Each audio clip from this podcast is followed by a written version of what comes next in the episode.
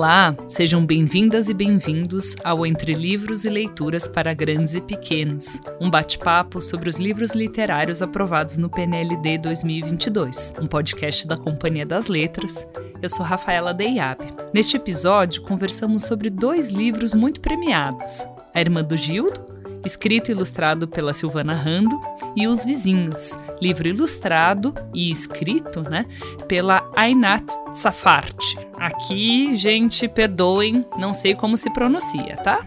Bom, para conversar sobre esses dois livros com a gente, eu chamei a Ana Carolina Carvalho, amiga, queridíssima, conhecida também de vocês que seguem a Companhia na Educação, né? Esse braço mais educativo da Companhia das Letras que chega aqui hoje no formato de podcast. Vou falar um pouquinho currículo, né, da Ana, que a habilita está aqui conosco em mais uma conversa sobre livros.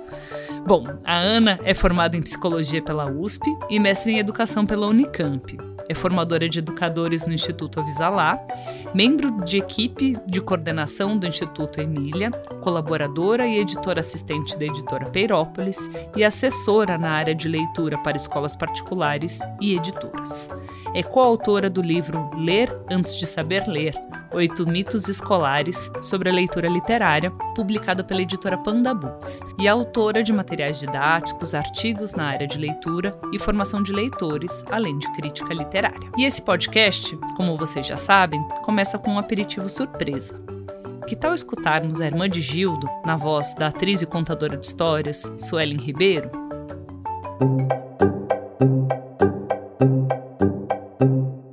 Achei que minha mãe havia exagerado no café da manhã, mas na verdade ela tinha um bebê dentro da barriga. O bebê que estava lá dentro era minha irmã Laurinha, que demorou um tempão para sair. Todos os dias eu conversava um pouquinho com ela e de volta ouvia alguns barulhos estranhos e às vezes até um pontapé. Um belo dia, minha mãe fez um xixi bem grandão no sofá e saiu correndo para o hospital. Eu não entendi muito bem, mas disseram que minha irmã estava nascendo. Quando Laurinha chegou do hospital, senti alegria, como se fosse dia de aniversário. Mas também senti um frio na barriga, igual quando vou tomar vacina. Aí eu estava muito animado para ganhar uma irmã, mas ela era tão pequena. Como a gente iria brincar?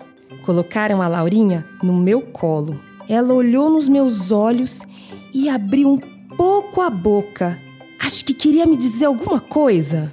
Junto com a minha irmã, chegaram muitas visitas. Também vieram muitas mudanças em minha vida. Precisei dividir o meu quarto, os meus brinquedos e o mais difícil, dividir a minha mãe. Laurinha foi crescendo igual pé de feijão e a cada dia ela ficava mais parecida comigo. Ela adorava cantar em público e antes de dormir, sempre pedia uma história de monstros. Minha irmã era muito corajosa, bem mais do que eu. E agora eu sei o que ela queria me dizer. Naquele dia, quando olhou dentro dos meus olhos. Também te amo, Laurinha. Bem-vinda, Ana. Muito obrigada pela sua presença aqui com a gente. Obrigada, Rafa. É um prazer estar aqui com vocês. Então, antes da gente começar, eu vou falar um pouquinho é, sobre os dois livros sobre os quais a gente vai conversar hoje. Em A Irmã do Gildo, acompanhamos a história de Gildo, um elefantinho feliz e bem-humorado que de repente descobre algo extraordinário sua mãe está esperando uma elefantinha. Sob a perspectiva dele, embarcamos em uma jornada de descobertas, observações, suposições e sentimentos de quem vê algo se transformando em casa. A autora Silvana Rando nasceu em Sorocaba, no interior paulista. Ela começou seu trabalho como ilustradora em 2006 e, rapidinho, já em 2011, ganhou o Prêmio Jabuti de Ilustração, justamente, com outro livro da série chamado Gildo. A autora apresenta um trabalho singular por retratar temas e questões do universo infantil de uma maneira delicada e divertida. Já o livro Os Vizinhos, a gente acompanha uma menina curiosa que sobe os degraus de seu prédio de sete andares.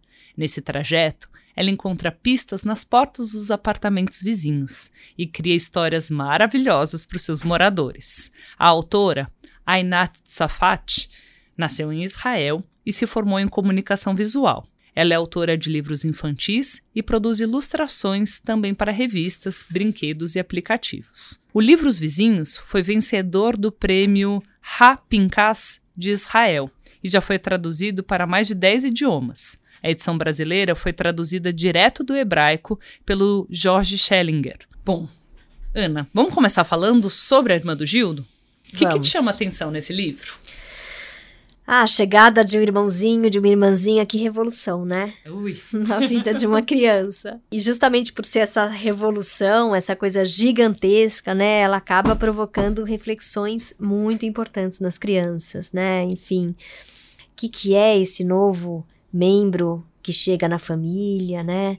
A criança aceita, não aceita, como que é dividir o espaço, dividir o brinquedo, dividir a atenção, dividir a mãe, Dividir o amor da mãe. né?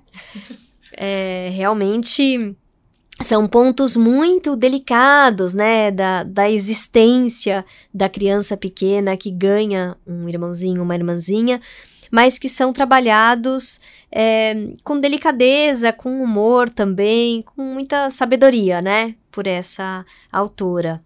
Então, na expectativa da chegada de, de Laurinha, né, é, o, o, o, Gildo ele vai se envolvendo com a irmã por meio de conversas ainda na barriga da mãe. Né? Então a Silvana vai criando um caminho muito divertido para esse encontro, cheio de percepções é, genuínas, né? Então é, eu acho que ela coloca o leitor muito perto da experiência da criança, do ponto de vista da criança. Acho que isso é muito legal nesse livro, né? Então por exemplo, na hora que a bolsa da mãe elefanta é, se rompe, né? O Gildo acha que ela fez um xixi bem grandão no sofá, né? Então, a gente consegue enxergar ali uma criança procurando compreender essa situação, né? Tão inusitada na vida dela. Isso traz uma graça, né, no livro, um, uma graça e uma fuforice, né? uhum. né? É, é muito, muito bonito. E em relação aos vizinhos, o que, que te chama a atenção nesse livro? Ai, os vizinhos é uma delícia, né? É. É lindo, né? É lindo, é lindo, é lindo. E quem nunca, né, imaginou como era a vida dos seus vizinhos? né? Quem nunca não ficou olhando ali aquela porta, aquela janela e querendo imaginar o que, que se passa lá dentro daquelas casas que a gente não pode habitar, né? Então, eu acho que que tem isso, né? É, é, esse livro ele escancara essas vidas imaginadas pela protagonista, né? E no contato com essa representação dessas vidas imaginadas, o leitor também vai ampliando a sua imaginação e entrando em contato com personagens diversas, né? Em seus muito diferentes ambientes. E aí eu acho que tem um aspecto é, do, do, desse livro, né? Que é a riqueza de detalhes na ilustração. A ilustração traz muitos detalhes, né? A criança pode ficar muito tempo observando e conhecendo esses vizinhos, esses mundos criados por meio desse dessa profusão de detalhes. Isso é muito legal, né? E o mundo criado para cada vizinho também vai estabelecendo pontes com um repertório muito comum de histórias que povoam o mundo infantil, né? Então tem personagens nesses mundos desses vizinhos, tem personagens como piratas, caçadores, vampiros, super-heróis, né? Então tudo isso vai dialogando também com o repertório da infância. E de novo, né? Assim, a gente já falou disso em outro podcast, a presença da intertextualidade, né? Mas vai também é, possibilitando que o leitor faça essa relação com outras narrativas, com outras histórias, né? Então, tecendo essa intertextualidade com outras narrativas, né? E, e, ainda que traga referências muito conhecidas das crianças, né? A narrativa de Os Vizinhos, ela tem um elemento surpresa, né? Ela vai propondo um jogo de adivinhação proposto ao leitor a cada porta. Né? Então tem ali indícios nas portas, né? Os objetos. Os né? objetos, se é uma porta muito trancada, né? A cor. Que o capachinho da porta. Exato, o capacho, né? Que, que, que vai também é, antecipando, né? E provocando a criança também a imaginar. É quase como se a criança estivesse ali antes olhando por aquele buraquinho da fechadura, né? E tem uma coisa meio detetivesca, né? De olhar para a ilustração e tentar inferir, né, o que vem na é. página seguinte, né? É de novo, um, uma antecipação, só que dessa vez é proposta pela ilustração, né? É. E é muito legal, né? Assim, por exemplo, eu me lembro agora da Casa dos Ladrões, uhum. que é uma casa toda trancada, uhum. né? Então tem esse jogo que subverte um pouco, né? Porque ué, eles são ladrões, mas eles trancam as, a porta, né? Então subverte um pouco essa essa lógica pensando nesse contexto, né, desse PNLD, que é de educação infantil, por que, que você acha interessante a leitura desses livros nesse, nessa parte, né, do ciclo escolar? A gente pode começar falando da irmã do Gildo? Então, nessa história, né, a narrativa da irmã do Gildo, é, junto com a Laurinha, também chegam muitas mudanças, né? Como a gente falou, essa baita revolução na vida da criança, né? E a autora vai expressando nas suas ilustrações, né, o desconforto do elefantinho, do, do Gildo, né? Então, de que forma será que ele vai lidar com os dilemas? Por exemplo, esse que a gente falou, né? Terrível, dificílimo, como dividir o amor da mãe, né? Como repartir o seu quarto, os seus brinquedos. Essa é uma oportunidade importante até para conversar com as crianças, né? É, sobre essa dificuldade, né? Que é acolher, que é dividir, que é se solidarizar com o próximo, mas também a importância disso, né? Não precisa dar uma lição de moral, mas pode falar dessas ambiguidades, né? Porque é bom também quando a gente se solidariza. Tem um prazer. Sim. Então, é interessante falar disso, mas é difícil também, né? Então, viver essa ambiguidade, poder falar dessa ambiguidade, não querendo ensinar um comportamento certo para as crianças, né? Isso não existe, mas acolher essa condição, essa ambiguidade, né? Que, que, que se apresenta na chegada de um irmão. É bom, mas também é tão difícil, né? Isso é o que a gente chama de reconhecimento, às vezes, né? Que a gente fala Sim. quando a gente está lendo, tem a possibilidade de reconhecimento da criança no personagem, ela descobrir que ela não está sozinha. Com certeza. Ela descobrir isso, ela, ela se encontrar ali, né? Eu acho que esse lugar da literatura, né? Essa literatura que ela é, ela traz, apresenta, pode apresentar um mundo muito diferente, mas ela pode também ser um espelho, né? Um espelho muito confortável para a criança nesse sentido, né? E também de entendimento das próprias emoções. A literatura empresta palavras, né? Sim. E empresta imagens também. E permite nomear coisas que muitas vezes a gente não sabe que nome tem, né? Exato. Exatamente. De revisitar essas emoções. Exato. E, e acho bonito também nesse livro, né? Que tem o trajeto do, do irmão, né? Que vai aprendendo a se encantar por essa irmãzinha, né? Então também isso não, não tá não é dado, dado né? né? Então é a beleza também dessa relação que vai se construindo, dessa parceria que vai se construindo, dessa cumplicidade, né? Que nem pode estar tá dada, né? Sim. Que é algo que vem aos pouquinhos. Então é isso, né? Eu, eu acho que a gente falou aqui com todas essas sutilezas, essa delicadeza, né? É, eu acho que a autora vai mostrando a família com, como esse lugar, né? Que, que, que congrega diferentes emoções. É difícil, mas também é um lugar de afeto, de cuidado, né? Tem, tem as dúvidas em relação ao, ao meu lugar naquela família, né? Mas também é um lugar de, de proximidade, de afeto. Acho que tudo isso está nessa narrativa. E no caso dos vizinhos, assim, por que, que é bacana na educação infantil esse livro? Bom, eu acho que os vizinhos têm essa ilustração exuberante, né? Ele tem um texto muito enxuto e uma ilustração exuberante que vai colocando o leitor numa posição de um observador muito atento dos cenários, né? Então, nesse sentido, eu acho que é uma obra que possibilita, que renova essa relação entre as linguagens verbal e visual, né?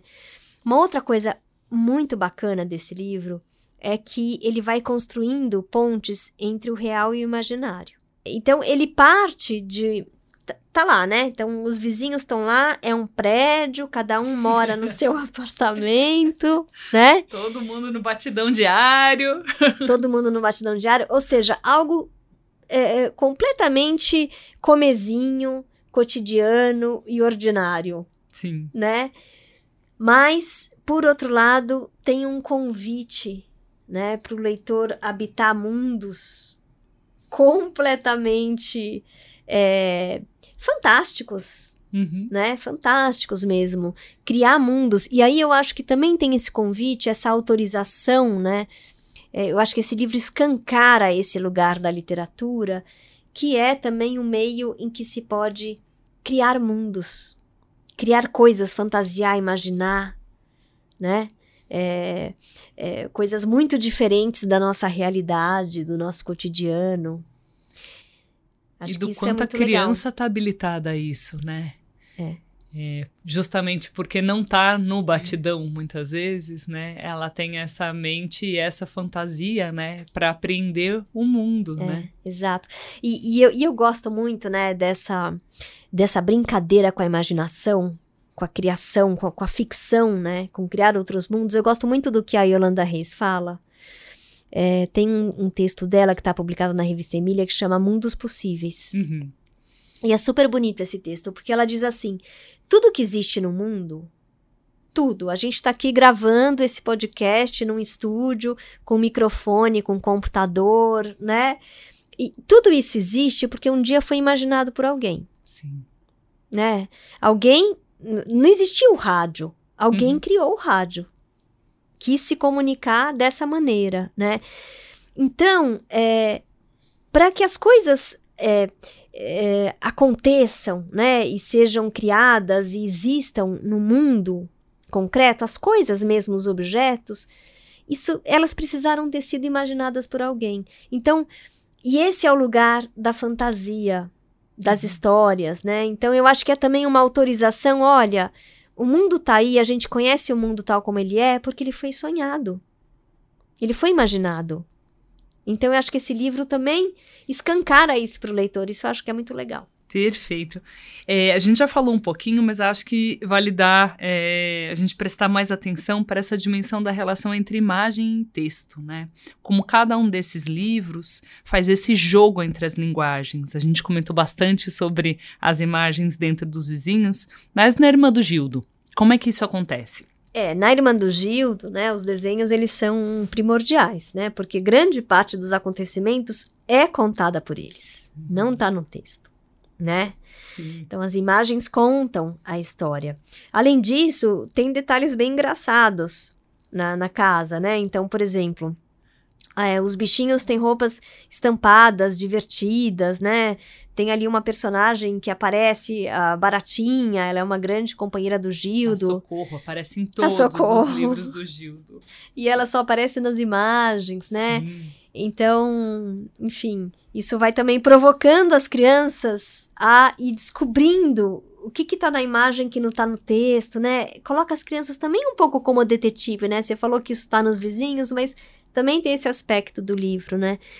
E as ilustrações estão muito integradas na narrativa, elas vão complementando o texto, portanto, elas vão formando uma coisa só. E isso vai ensinando a ler de um jeito diferente também, que é um jeito atento a esse jogo que se estabelece entre imagem e texto.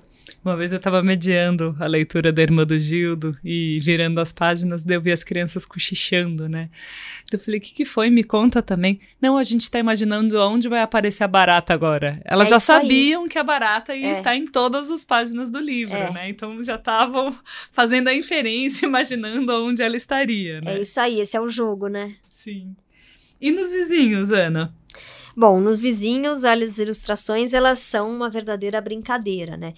Você vê que é, a Suelen, ela leu a Irmã do Gildo, mas ela não leu os vizinhos. Sim. Aqui. Não tem como, não tem né? como. Isso que a Yolanda Reis falava que não dá para ler pelo rádio, né? Não dá, né? Não dá. É um livro ilustrado, é um livro álbum. É, então, ali, sem a imagem, o livro não se sustenta. Vai ter que parar de escutar o podcast na livraria agora. Já. É. né? E, enfim.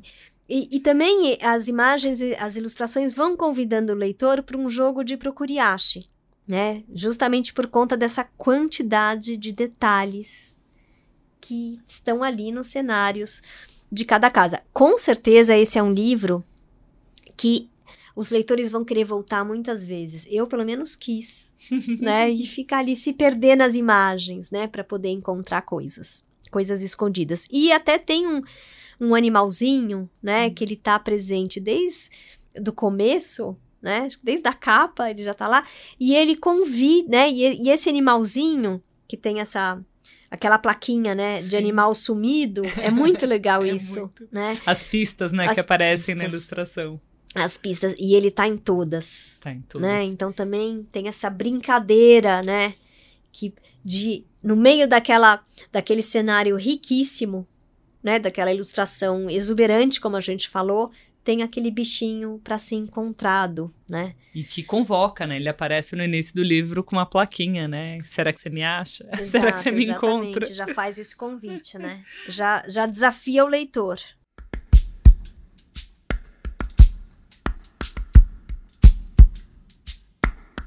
Nessa segunda parte da nossa conversa, a gente fala das práticas de leitura, né, que podem ser propostas com esses livros, né, em casa ou mesmo na sala de aula. Como esses livros, Ana, sugerem, né, propostas de leitura em sala? Por exemplo, com a irmã do Gildo, o que, que você imagina?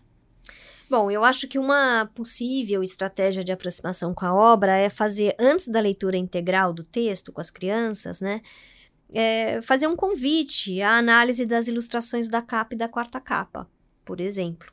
Então dá para propor questões como: quem são esses dois elefantinhos na capa? Eles parecem se gostar? Você vê que isso já tem super a ver com o enredo, né? Por quê? Qual será o tema dessa história? Algum personagem parece divertido? Qual? Por quê? É. Essas são algumas sugestões que podem abrir um campo para iniciar a leitura, né? O importante é ir instigando as crianças para que elas possam interpretando esses códigos visuais, né? Porque é, eles integram essa totalidade da experiência literária, né? E, e aí, de novo, né? Acho que a gente já falou em outras ocasiões isso, sempre é bom é, trazer novamente, que é bom pensar em perguntas abertas, né? Perguntas que instiguem o leitor a, a pensar sobre aquilo que ele está vendo e a expressar também, né? A transformar em palavras aquilo que ele está observando, né? Então, essas perguntas de porquê, né? De como, né? Ou instigando, né? O leitor a pensar é, o que, o que, que será que está acontecendo, né? Onde será que essa história acontece? Enfim, perguntas desse tipo é, é, vai possibilitando também, né, a interpretação dos pequenos, né, da, das crianças pequenas, né, e, e vai também deixando livres, né, para que eles possam desenvolver uma capacidade crítica, ou seja, ou seja, se colocar como leitor, né. Uma pergunta que a gente quase nunca faz, mas eu acho que vale a pena ser feita. É, a gente está falando muito aqui de leitura para crianças muito pequenas, uhum. né? Às vezes tem um uma reflexão, né, que passa pela sociedade do tipo, não, mas são muito pequenos, não vão entender, ou, nossa, ler livros tão sofisticados para crianças tão pequenas. A gente esquece, né, que ler para crianças não alfabetizadas é o caminho para que um dia elas se tornem, né, leitoras e alfabetizadas, né. Tem algo que seja específico da leitura que acontece nessa faixa etária, quando eles ainda não estão alfabetizados, que é diferente de uma leitura que, por exemplo, você faria nos anos iniciais, quando as crianças já estão num processo de alfabetização formal dentro da escola? Uhum. É, eu acho que uma coisa é, importante para dizer, né, uhum. é que muitas vezes quando a gente vai ler livros para crianças bem pequenininhas, uhum. a gente desconfia um pouco da capacidade, né, da capacidade delas. delas. E às vezes, o que, que a gente faz? A gente pega um texto e topa ali com uma palavra que a gente acha que elas não vão entender uhum. e substitui aquela palavra. é, isso acontece muito. Eu mesma já fiz isso. Já a fiz isso foi de quando nervoso fui, aqui. É, né, é, assim, quem nunca, né, É. fez isso? Isso acontece, né? É, e isso rouba é, da- das crianças, né? Essa, essa interação, né, com o texto na sua inteireza. Então ali tem um texto que foi pensado pelo autor, né, que, que, que escolheu aquelas palavras, tem um porquê, tem um porquê que tem a ver com o ritmo, com a sonoridade, né, enfim. É, e, e, e as crianças pequenininhas, eu acho que a gente também fica preocupada, muitas vezes, com esse entendimento. A gente quer que as crianças entendam a história como a gente entendeu, Uhum. né? Então, eu acho que uma coisa também que é Uma importante... mania de controle, quase. Uma mania de controle, né? E, e, e muita gente não lê para bebês e para crianças muito pequenininhas por causa disso. Ah, mas elas vão entender tudo. Mas o que, que é entender? O que, que é fruir uma história? Porque ela pode fruir, né? Só a sonoridade da língua, né? Assim, é importante apresentar para as crianças essa riqueza da linguagem escrita, que é muito diferente da linguagem Oral. e da linguagem cotidiana fática, Sim. né? Então, essas palavras que realmente são desconhecidas, mas que têm uma. um- um- que combinadas ali produzem um efeito, né? Então, eu acho que, que se, se a gente puder falar, né, de, de um aspecto. é, que, que diferencia a leitura para as crianças muito pequenininhas é que as crianças muito pequenininhas elas se envolvem muito pelo ritmo, com o ritmo do texto, muito mais do que a gente pensa, Sim. né? Prestando atenção nisso que você está dizendo, né? A gente se dá conta da pobreza das interações verbais, né? E de linguagem que a gente tem com as crianças, né? Enquanto adultos. A maior parte do tempo a gente está falando faça, cumpra-se, durma, lava. Não, não É. acredito, de novo, né? Então, Exatamente, né? Essa chance que as crianças têm também de respirar outra linguagem, né? Vamos dizer assim. Então, acho que isso é muito importante da gente considerar, né? É uma outra coisa que é o que você falou, que é esse trajeto, é isso mesmo, o processo de alfabetização começa muito antes, né, é, da criança ah, começar, né, a, a, a ler por conta própria, muito antes, né, então é convivendo com os livros que a criança começa esse processo, esse longo processo de alfabetização e de intimidade com os textos. Eu Vou entrar aqui um pouco agora, Ana, nessa minúcia de como seria o bate-papo ou as intervenções do mediador de leitura para cada um desses livros, né? Mas eu, eu vou pedir um pouco para a gente dar uma ênfase maior aqui nos vizinhos, né? Porque às vezes é difícil fazer mediação de leitura num livro cuja a ilustração tem tanta precedência sobre o texto, né? Como é que a gente faz? A gente dá pista, né? Tem algumas sugestões? Sim, eu acho que a gente pode ir fazendo perguntas, né, para os leitores, ajudando a olhar, né? Perfeito. Acho que ajudando a olhar essa riqueza de detalhes e também eh, construindo hipóteses sobre aquilo que elas estão vendo, né? Então, por exemplo, aquela personagem da capa, né? Quem será que é essa menina da Uhum. capa do livro, né? É, onde será que ela tá? Né? Então, por exemplo, é- essa é uma, uma, uma possibilidade. A cada porta, né? Quem será que mora dentro desse apartamento? Como que a gente pode. co- Como que vocês podem saber disso? Dá para imaginar quem mora? Por quê? Uhum. né? Então a gente também vai fazendo perguntas que vão é, ajudando as crianças a olharem mais atentamente para aquela imagem e ao mesmo tempo que a gente vai revelando para eles que as imagens contam coisas, né? Dando sequência, né, dentro do prédio, né? É, outra possibilidade é trazer as perguntas sobre a entrada das casas, né, que a gente já falou aqui um pouquinho. É importante ressaltar, né, isso que a gente já falou um pouco também, mas a gente tem sempre que lembrar, né, a importância dessa escuta ativa, né, das crianças e dessas hipóteses que elas têm. Mas algo que a gente não falou e que acho que vale a pena é, ensinar as crianças voltarem ao livro, né, para justificar as suas hipóteses, né? Como que a gente faz isso na mediação de leitura?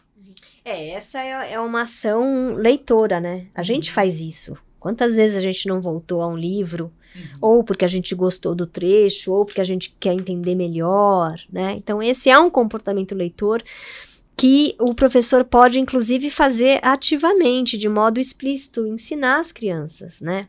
Certo. A fazer isso. Então, por exemplo, é, voltar uma página. Vocês notaram que nesse momento da história acontece tal e tal coisa, né?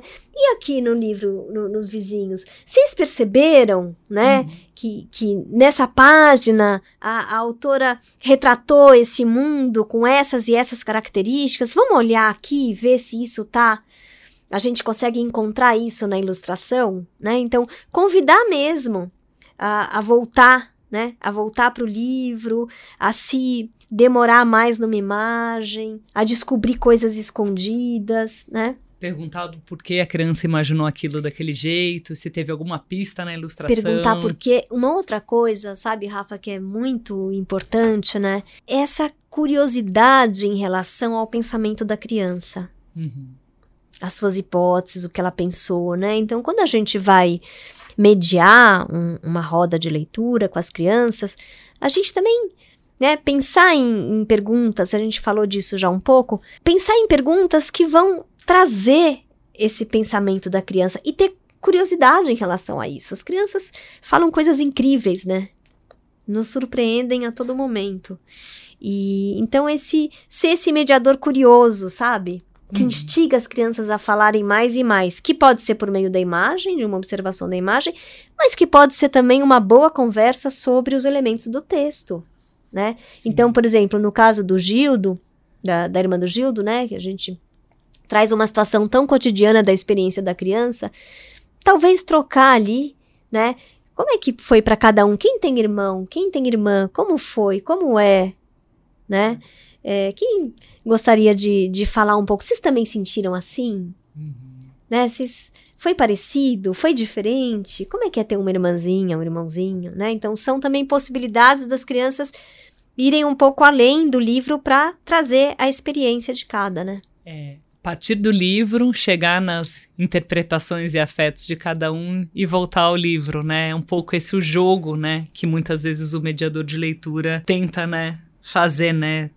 fechar um pouco esse ciclo, né, essa roda, essa circulação de ideias. Para a gente terminar aqui é, esse nosso último bloco, infelizmente, é, queria pedir para você falar um pouco da leitura, a importância dessa leitura dos livros em casa. É legal, né, porque esses dois livros, eles de maneiras muito diferentes, eles trazem um, um, ambiente doméstico, né? Sim. Um contexto doméstico. É muito legal quando a criança pode prolongar um pouco dessa experiência que ela teve com o um livro na escola em casa.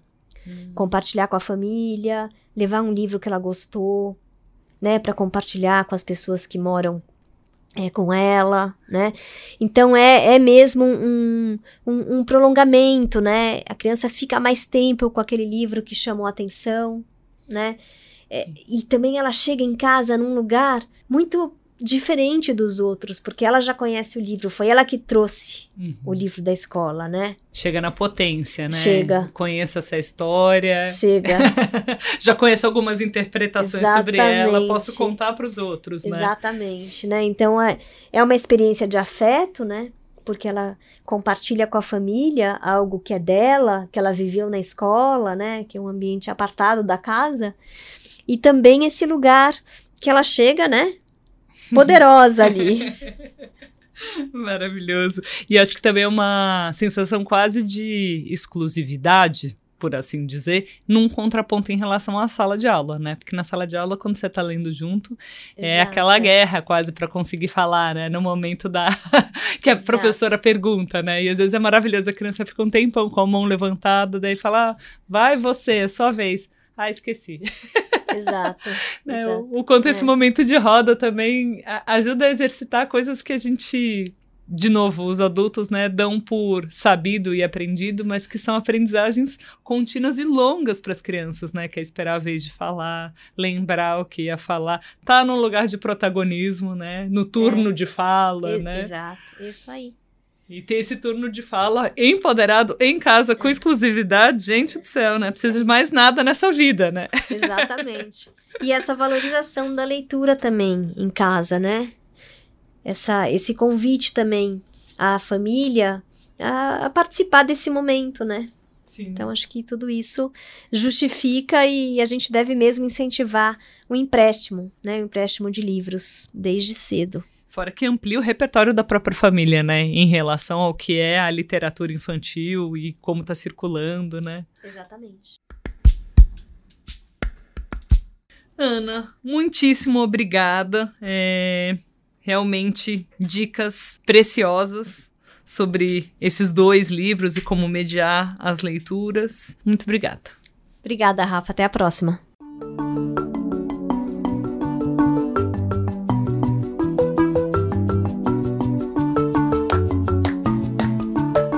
E esse foi o Entre Livros e Leituras para Grandes e Pequenos, um bate-papo sobre os livros literários aprovados no PNLD 2022, podcast da Companhia das Letras. Muito obrigada a todos os que nos escutaram e nos acompanhem para próximas rodas de leitura, né? Boas leituras e a gente se encontra nos próximos livros. Esse podcast contou com a apresentação de Rafaela Deiabe e Ana Carolina Carvalho, roteiro Carla Quinzo, leitura e interpretação Suelen Ribeiro, produção Alex Caires, gravação e mixagem Estúdio Central 3, edição Paulo Júnior.